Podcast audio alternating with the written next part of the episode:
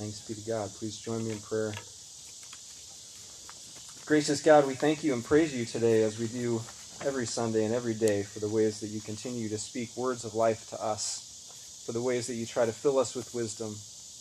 Help us to listen, help us to grow today. And may the words of my mouth and the meditations of all of our hearts be pleasing in your sight, O Lord, our rock and our Redeemer. Amen.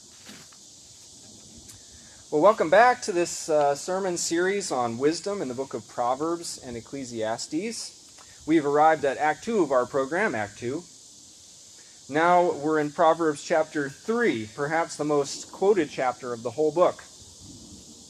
Proverbs 31 also gets read a lot at funerals too, the Ode to the Valiant Woman at the end of the book, if you've read that one.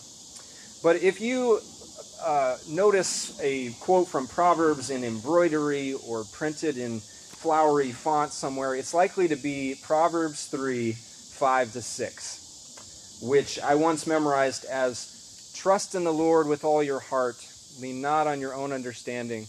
In all your ways, acknowledge him, and he will make your paths straight. It's a beautiful verse and a wonderful piece of instruction to keep in mind, especially when in discernment, when the future may seem uncertain. There are times when we feel lonely or lost or afraid, and the Holy Spirit can bring back to mind these words of Proverbs, these words of assurance to us. Trust in the Lord, and everything will work out. It will be okay. We may not understand everything that's going on. We may not know which way to go, but God does, and God leads us. Our God is trustworthy. The Good Shepherd will direct our paths. I love this affirmation. But without a bit of reflection, it can also become problematic sometimes. So, like last week, I want to dive into this one specific proverb a little more deeply. Last week, we thought about fear of the Lord. This week, the overarching theme is trust. And this verse is another command that similarly echoed throughout all of Scripture. The ancient Israelites were continually being told to trust in God, trust the Lord to rescue them, to fight their battles for them, to feed them in the wilderness. The commandments about idols were also related to this trust. The people of God have always been instructed not to trust in wealth or military prowess or deities made of stone, but instead trust in the Lord alone. Trust in Yahweh, the source of breath, the creator of the universe. Since trust and love are closely connected, we are then also instructed to love. Love the Lord your God with all your heart and self and strength. Jesus said similarly, we should do this one thing seek first God's kingdom, and everything else will work out. That's also the emphasis of this pro- proverb. But then the second part, uh, leaning not on our own understanding, that's where it gets a bit tricky. Because don't we all also want to understand? Don't we want to know where we're going or why we're going through it? And isn't that a good thing? Isn't that kind of the point of the book of Proverbs to grow in knowledge and understanding for the sake of wisdom? This part sometimes comes across as contradictory. And I've noticed that this verse in particular is popular among Christians who are sometimes skeptical of rational or scientific inquiry, which I think is unfortunate. For some folks, lean not on your own understanding or intellect uh, becomes an excuse to check their brains at the door. For instance, I've, I've heard some people claim that they don't interpret Scripture because they believe that trusting God means taking every line literally and at face value, as in, God said it, I believe it, that settles it. But then others of us who have read St. Paul's instruction to be transformed through the renewing of our minds, we know that there's more to the story. There's simply no way to read Scripture without interpretation or understanding of some sort, since there are translation, translation issues any way you look at it. For instance, in this particular verse, is it lean not on your own understanding, or on your own intellect, or on your own knowledge? The original Hebrew word is ambiguous, even though these things are very different. It can mean any of these things. And yet, however it's translated, the point was simply not to rely on these things alone, but rather to trust God in guiding our use of them, in guiding our understanding. To trust the Lord to help us to figure things out, maybe in God's timing rather than ours. Jesus clearly thought about this quite a bit. We can see in the Gospels that he had his own interpretation too. Like with the Shema, the great statement of faith that I mentioned a couple minutes ago. Hear, O Israel, the Lord your God is one. You shall love the Lord your God with all your heart and self and strength. If that sounds different from what you remember, it might be because Jesus quoted it differently too. He included the mind, as we would and should. Jesus changed it to say, Love the Lord your God with all your heart and soul and strength and your mind. The point is to love and trust God with everything we have, our everythingness. For this is the path to life. And when we include our minds in our devotion, this leads to better discernment towards the path that God would have us choose.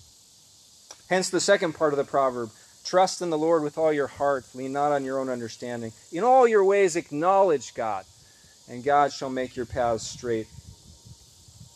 Well, it turns out that this translation can be tricky also, or at least I realize that the way I memorized it long ago might not be super helpful, because it turns out that the Hebrew word for acknowledge God is actually literally about knowing God, which is slightly different.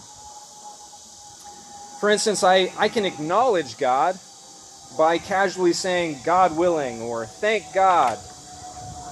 If I win a sporting event or an Academy Award, I could acknowledge God in my acceptance speech, saying, I give glory and praise to God for giving me this victory. But that's not what Proverbs is talking about. Unfortunately, that kind of acknowledgement is just a form of lip service. If we really want God to direct our paths, then what Proverbs is saying is that we have to actually know God. As in, be still and know that I am God.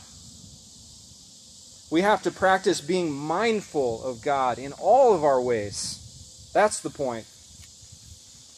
So perhaps another better translation would be that we should seek to know God's mind in all things, to, to know God more fully, even as we have already been fully known. This, says the book of Proverbs, is the path to life, the way of true wisdom. We can put together all the pithy sayings and good advice we want, but without knowledge of God, it's all useless. Perhaps because our ways are not God's ways. Our wisdom is not necessarily God's wisdom, and so we have to seek knowledge of God. And thank God that we have been shown the way even more clearly in Christ Jesus, who came to earth that we might know God face to face. Jesus, who himself studied these very same proverbs from a young age, who also discerned the mind of God in all things. Jesus, who showed us the way of wisdom by actually living it, whose wisdom was born of righteousness. By trusting God at all times in all things, leaning on God rather than his own strength or will or personal understanding. Christ Jesus showed us what it's like to trust God to the very end, even in death. And for this, he was raised up as the firstborn of a new creation and as the pinnacle of all wisdom. Christ's Spirit was then poured out on all of us, all of those who try to place their faithful trust in God. And this Spirit is with us still today, helping us also to know God in all things, to be transformed by the renewing of our minds, so that we too would be equipped to pursue the good and straight path and that leads me to that last line By God's grace, we can even come to appreciate the ways that God makes our paths straight, which is another image worthy of critical reflection because the straight path, is it always the best one? I'm not so sure. Here's an example to close out, also somewhat of a metaphor. The other week, I went on a long hike in the Cascade Mountains, about 20 miles through beautiful, pristine wilderness. I'd been told ahead of time that the, the difficult part of this hike, this path, wasn't so much the first half where you go up the mountain, but it's more towards the end when you're simply very tired and it's hard to go on. Well, sure enough, as my hiking buddy Tim and I rounded a bend in the last hour or so, we could we could see the parking lot in the distance, and all we wanted was to be done. Uh, it was 95 degrees. There wasn't much shade. We'd been hiking for over 10 hours. Tim kept talking about all he all he couldn't wait to get to town and have a nice dinner in an air-conditioned restaurant, maybe a beer. But the parking lot was still way down the mountain and across a river. I tried to manage Tim's expectations. I said, you know, it's going to be a while. Uh, I doubt that trail goes straight down to that parking lot. We'll have to wind our way. And that's when the switchback started. Back and forth, back and forth. Then I started to get impatient. The trail was taking us way to the right when, even though the parking lot was clearly to the left, and I complained to Tim. I said, you know, the, the way up was so direct. Why can't it be more direct on the way back to the car? We're so close. But then seeing the loose rocks and being tired, being so tired, we realized if that trail was any straighter, we would surely fall and die. So we agreed it was probably better to have to take a winding, longer path in order to get to the get to the car in one piece. And this was confirmed when a few minutes later a woman passed us running and she kind of tripped and almost took a face plant. We thought, ha! That's why you got to take your time. She's too eager to get down the mountain. So it was in that stretch in particular, I really appreciated having my friend Tim there to help help keep me from stumbling. If it hadn't been for him, I might have tried to take a shortcut. I might have slipped. Or I could have been going too fast and taken a tumble. Thank God I didn't lean just on my own understanding. I had a friend to help discern the better way. We helped keep each other on the straight and narrow, so to speak, even though the trail itself was not straight at all. And I notice that's often how it is with other paths in life, too. The best path isn't necessarily the straight one. Sometimes you have to zig and zag to get where God wants you to be. There can be giant boulders in the way. And you have to simply trust God to help you get around them, to keep you on the best route possible. And then in the end, looking back, often I find you realize that the way things ended up, even though it wasn't perfectly direct, it was probably still better than some of the alternatives. Might have felt like a winding road, but by the grace of God, at least you made it. At least you didn't blow a knee and have to get airlifted out.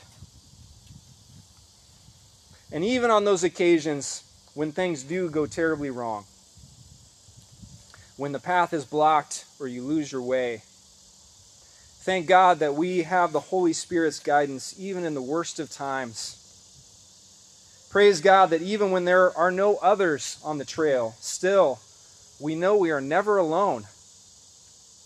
For God is forever with us to lead us and to guide us, to help us to find a new path forward, the best possible way to get where we need to be.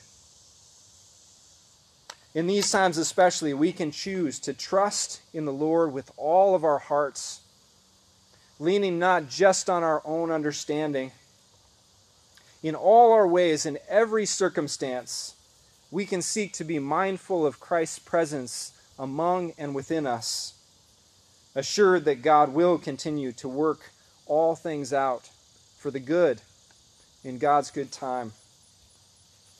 This is our hope, our promise, and a proverb worth living by. Amen.